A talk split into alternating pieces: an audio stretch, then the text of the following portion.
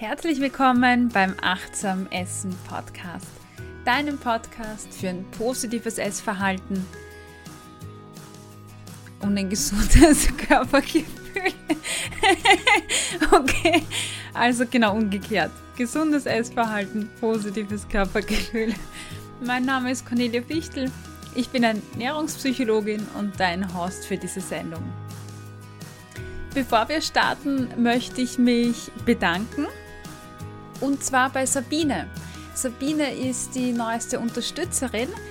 Vielen, vielen Dank dir. Du hilfst mir dabei, diesen Podcast hier möglich zu machen. Und äh, ja, dafür danke ich dir wirklich, wirklich ganz, ganz toll. Wenn auch du Unterstützerin oder Unterstützer werden möchtest, dann schau mal vorbei auf der Seite www.steadyhq.com ernährungspsychologie Du findest den Link in den Show Notes und auch auf meiner Website www.achtsam-essen.at.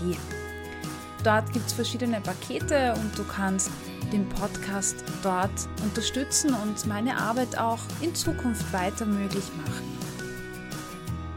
Wenn du sagst, boah, ein Euro, das kann ich mir nicht leisten, das ist zu viel Geld für mich oder zwei Euro sind zu viel Geld für mich, dann tu mir einen Gefallen und empfehle den Podcast stattdessen weiter. Damit ist mir auch geholfen. Heute möchte ich über gezügeltes Essverhalten sprechen und zwar aus zwei Gründen. Zum einen ist es sehr, sehr, sehr verbreitet in unserer Gesellschaft. Also ich würde äh, fast sagen, sehr viele Frauen und sehr viele Männer auch sind davon betroffen. Und der zweite Punkt ist, dass es meiner Meinung nach extrem gefährlich ist. Aber dazu später mehr. Gezügeltes Essverhalten, was ist das überhaupt? Gezügeltes Essverhalten bedeutet, dass die Nahrungsaufnahme aktiv und bewusst eingeschränkt wird, mit dem Ziel, das Gewicht zu halten oder zu reduzieren.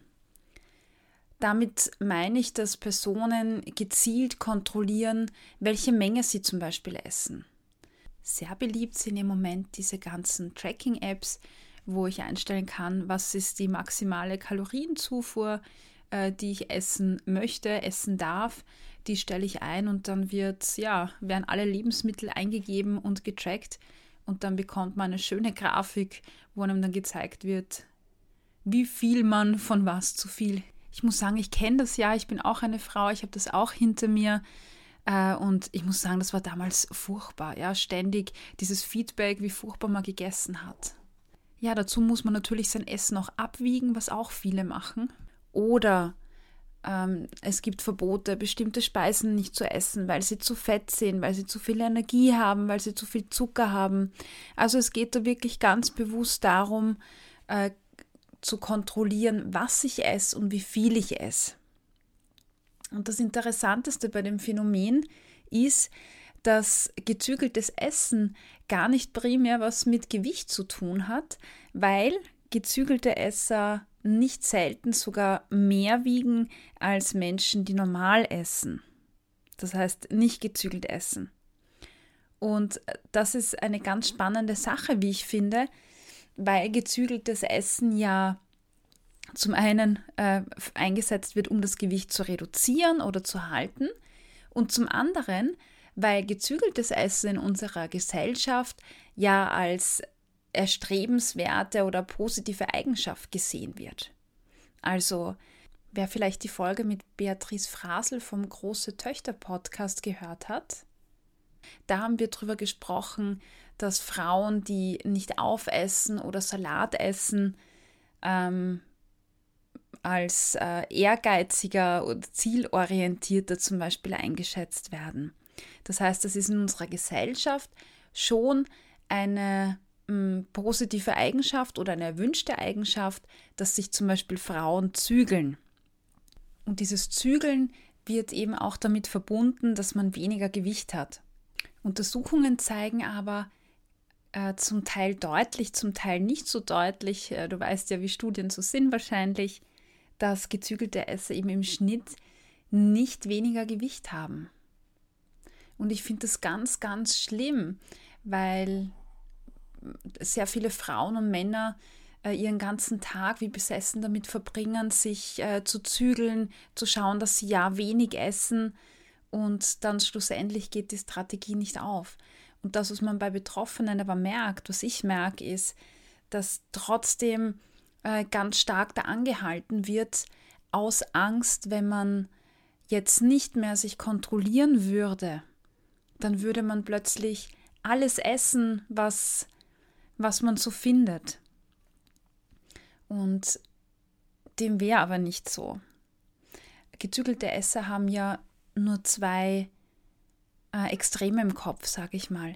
Die eine Extreme ist diese, dieses Zügeln, wo alles gut funktioniert, wo alles ähm, gut läuft. Und die andere Phase, in der überessen wird, die erkläre ich dann gleich nochmal. Und das wird als anderes Extrem gesehen. Das heißt, ich habe nur zwei Essensmöglichkeiten im Kopf abgespeichert, entweder kontrollieren oder überessen. Und dementsprechend entsteht auch das Bild, wenn ich mich nicht kontrolliere, dann kommt dieses Überessen. Spürbar wird das zum Beispiel äh, ganz deutlich in meinen Kursen oder in Coachings, wo wir am Anfang daran arbeiten, die Diätmentalität abzulegen und ähm, Abstand zu nehmen vom gezügelten Essen. Und gerade da gibt es ganz, ganz viele Ängste und Gedanken, ja, wenn ich wenn ich das loslasse, dann esse ich halt jeden Tag nur Pizza oder Burger oder Süßigkeiten. Und vielleicht hast du dir das auch schon mal gedacht. Wenn ich loslasse, dann äh, passiert was ganz Schlimmes. Und die Frage lautet immer, hast du das schon mal probiert? Und ich schätze wahrscheinlich nicht.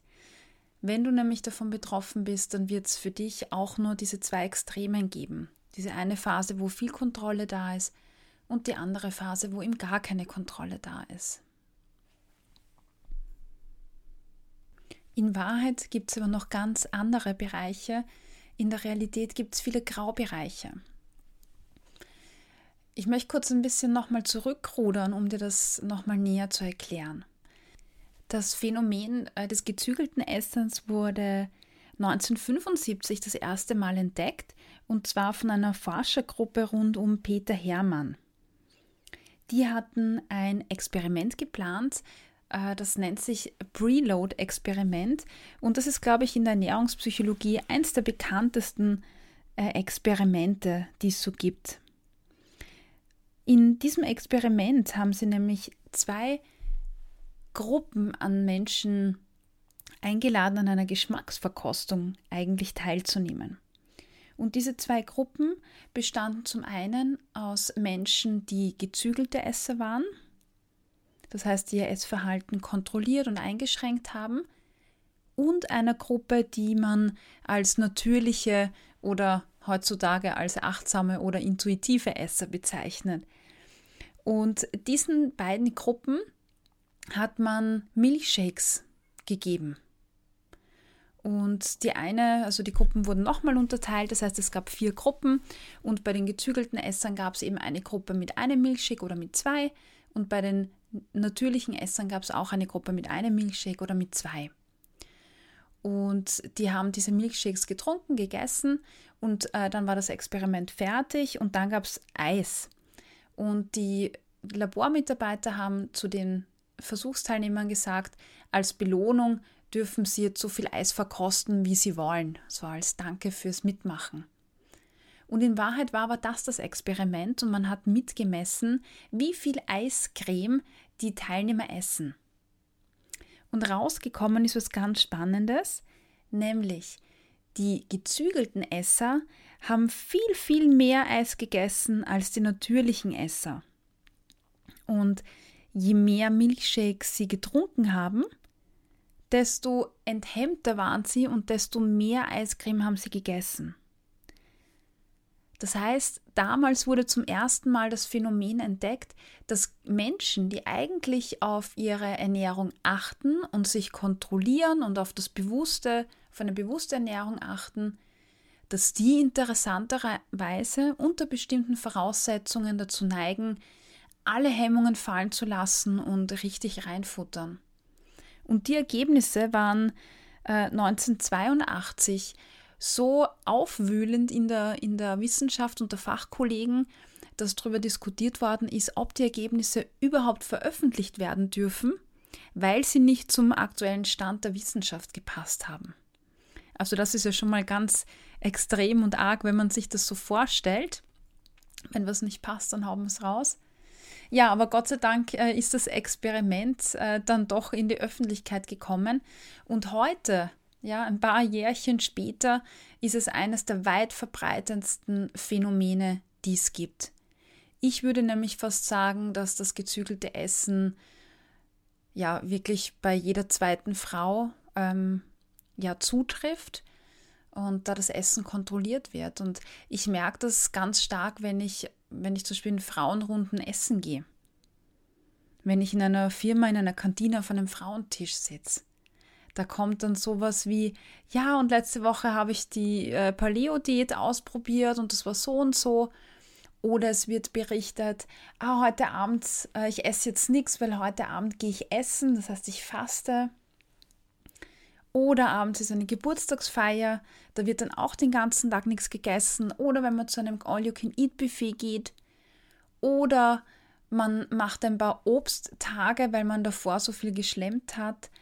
Also das sind sehr viele Themen, die am Frauentisch ähm, ja, besprochen werden. Und ich weiß nicht, wie es dir geht. Äh, ich muss ehrlicherweise sagen, mich macht das fast verrückt. Und da gibt es in den Medien sogar einen Begriff dazu, nämlich Diätwahn. Und in der, in, in der Fachliteratur wird das Ganze kollektives Diäthalten genannt. Das Diät machen und das Fasten bzw. sich zu zügeln beim Essen ist so selbstverständlich geworden in unserer Kultur, dass es als etwas Positives angesehen wird, dass es als normal angesehen wird und ja, dass es zum Alltag dazugehört, vor allem von Frauen und auch von Männern zum Teil schon mittlerweile, bei denen das auch immer, immer stärker wird. Und das ist eine Entwicklung, die ich sage, also die, wo ich sagen muss, dass mir das gar nicht gefällt. Weil es gibt eine sehr bekannte Studie auch, das ist die Minnesota-Studie von Kies. Ähm, der hat normal, äh, normale Esser, natürliche Esser hergenommen und in diesem Experiment wurden die natürlichen Esser dann eingeschränkt und dann hat man beobachtet, was mit denen danach passiert. Und man hat gesehen, dass normale, intuitive Esser, wenn man sie einschränkt in ihrer Nahrungsaufnahme, dass sie dann danach, noch längere Zeit nach diesem Experiment, noch Essanfälle haben. Das bedeutet, dass Diäten, gezügeltes Essen, dass das Essanfälle in unserer Gesellschaft fördert. Sehr bekannt ist ja im Moment auch das intermittierende Fasten, und auch da zeigt sich, dass es Essanfälle fördert. Ich werde ja oft gefragt, was ich vom ähm, Fasten halte oder von diesem ja, 16-8-Fasten halte.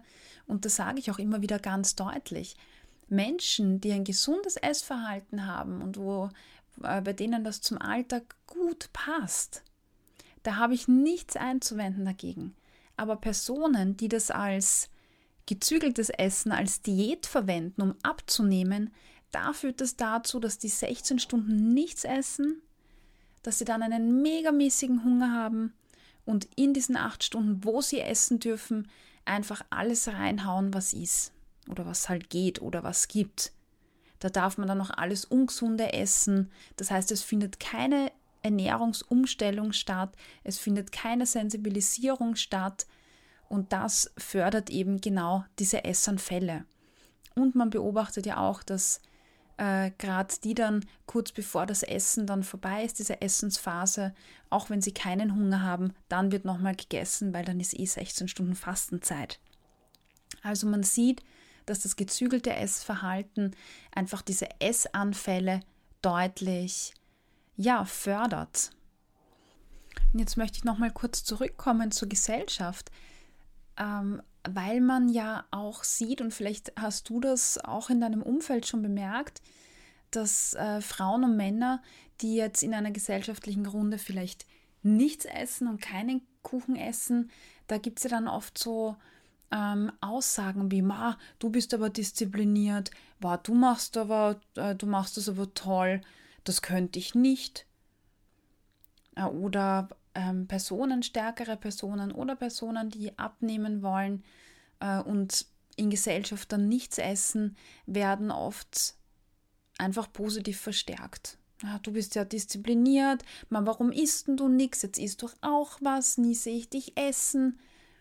Also das sind, sind ganz viele Mechanismen da in unserer Gesellschaft, die dieses gezügelte Essen einfach fördern und verstärken.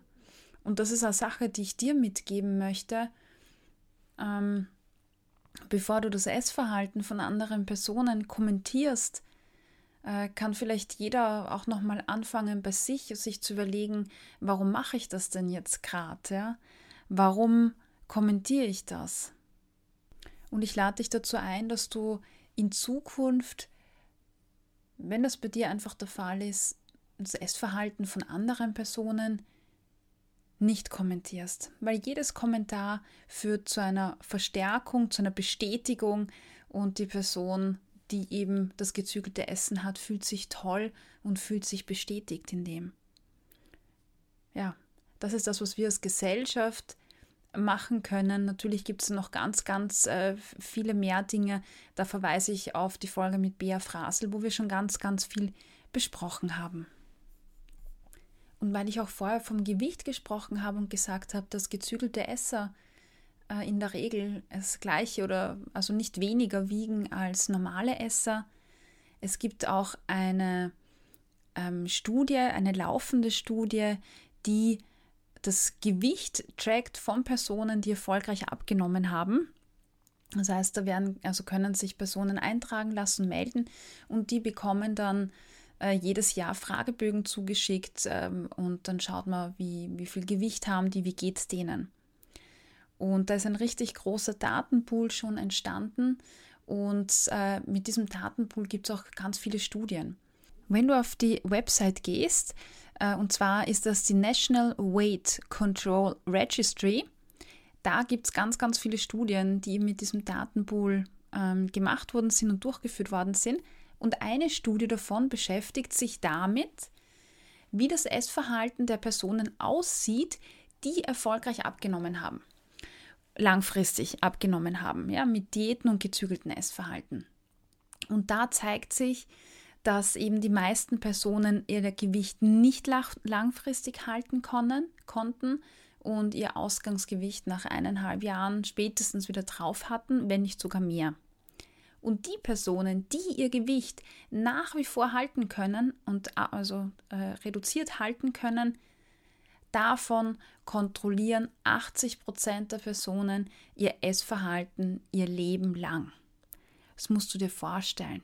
Das heißt, dieses gezügelte Essverhalten äh, funktioniert ja sogar bei ein paar Personen und dann erfordert das wirklich eine Kontrolle das ganze Leben lang.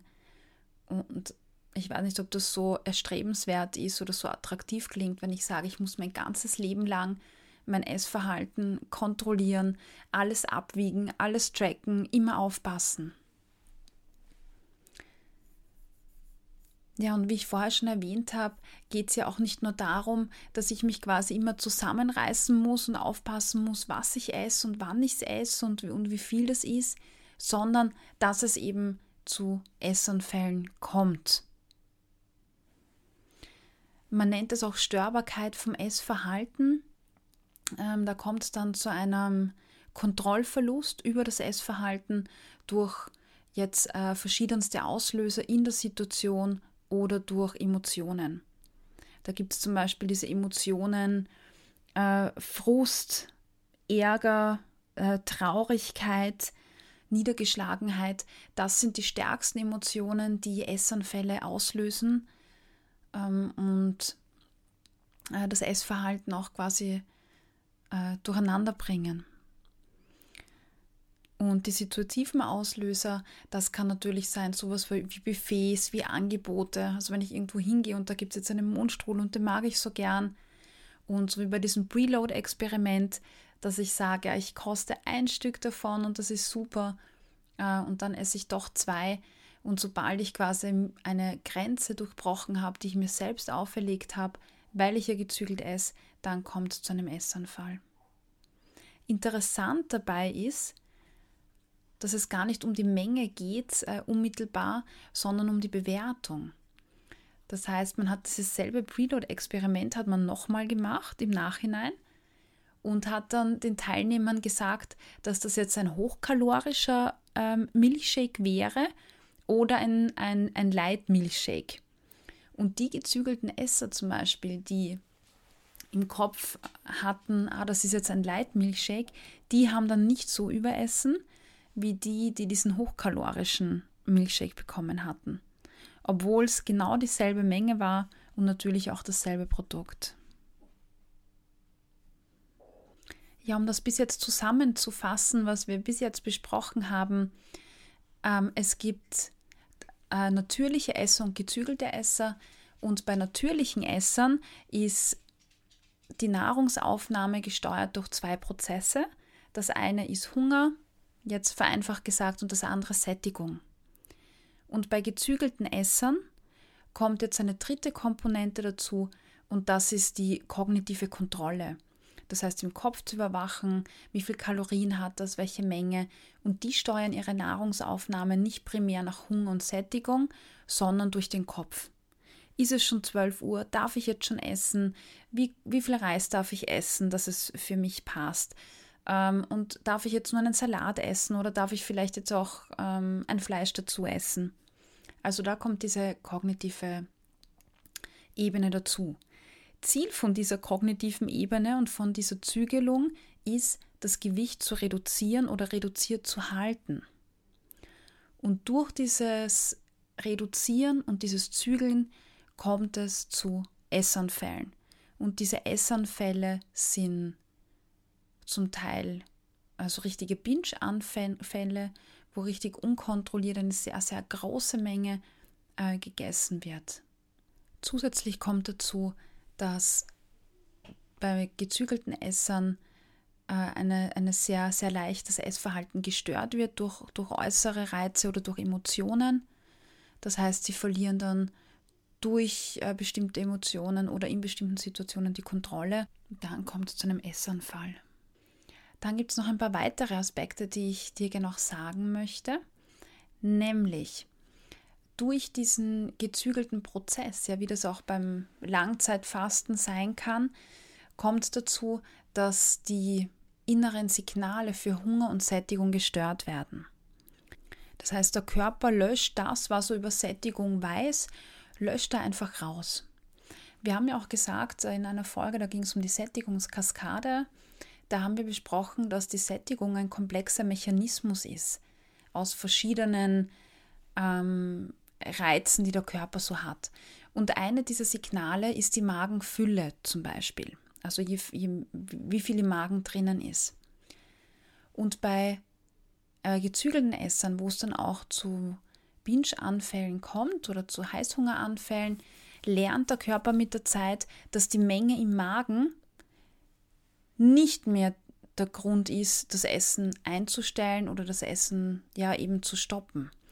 Und je voller der Bauch ist, desto mehr gibt es dann vom Kopf her noch mehr Kommando zum Weiteressen, weil dann quasi ist diese Schwelle durchbrochen und es folgt ein Essanfall. Also der Körper kommt komplett aus dem Gleichgewicht und verlernt wirklich die Signale von Hunger und Sättigung. Und genau diese Signale haben ja intuitive oder natürliche Esser, ähm, um ihre Nahrungsaufnahme zu steuern. Und die haben keine Heißhungeranfälle. Und das ist genau das Spannende in meinen Kursen, in diesen 18 Essen-Kursen. Da bemerke ich eben, dass die Binge-Anfälle schon nach wenigen Wochen komplett verschwinden und weggehen, weil wir einfach wieder viel mehr Aufmerksamkeit hinlenken auf, wie fühlt sich Hunger an, wie fühlt sich Sättigung an. Also diese Mechanismen sind nicht gelöscht, diese Signale sind nicht gelöscht, die sind noch irgendwo im Hirn gespeichert und man kann die wieder reaktivieren und raufholen. Und das ist natürlich, ähm, finde ich, eine attraktivere Variante, äh, sein Essverhalten zu gestalten, als sein Essverhalten sein Leben lang kontrollieren zu müssen. Ja, natürlich macht es am Anfang Angst, diese Kontrolle loszulassen, aber es lohnt sich sehr. Der nächste Kurs findet übrigens auch bald statt. Äh, wir starten am 5. März mit dem Kurs in Wien und Mitte März mit dem Videoprogramm, mit dem Online-Programm. Schau einfach vorbei auf meiner Website www.achtsam-essen.at. Ja, und daneben gibt es noch andere Begleiterscheinungen, die's, die natürlich da sind. Das eine ist äh, sehr schnelle Essgeschwindigkeit.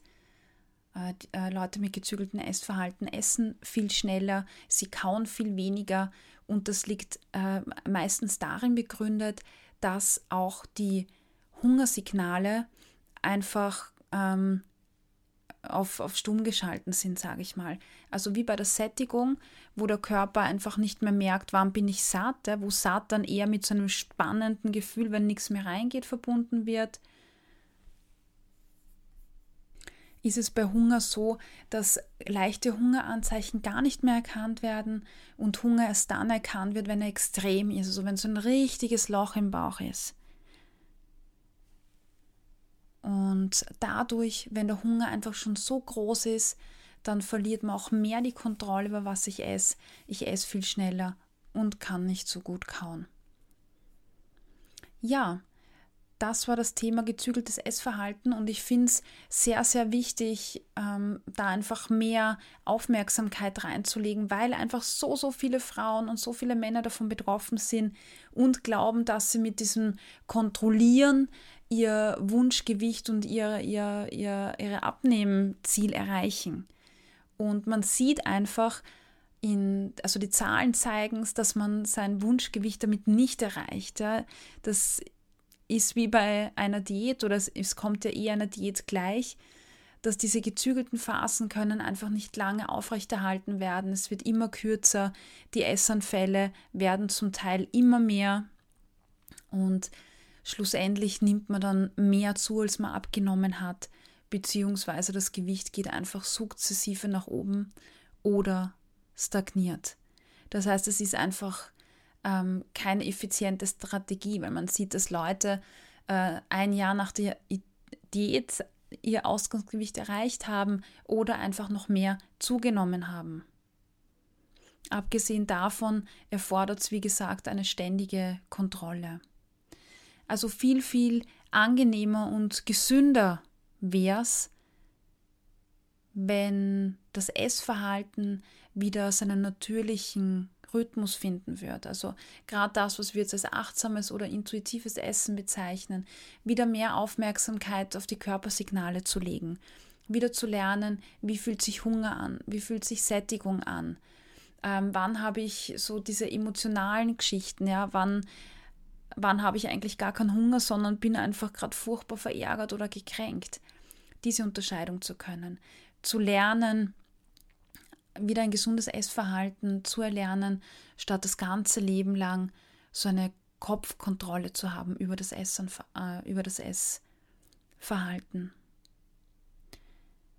Weil man auch sieht, dass gerade äh, die Binge-Eating-Störung zum Beispiel eine sehr häufige Konsequenz aus diesem gezügelten Essverhalten ist.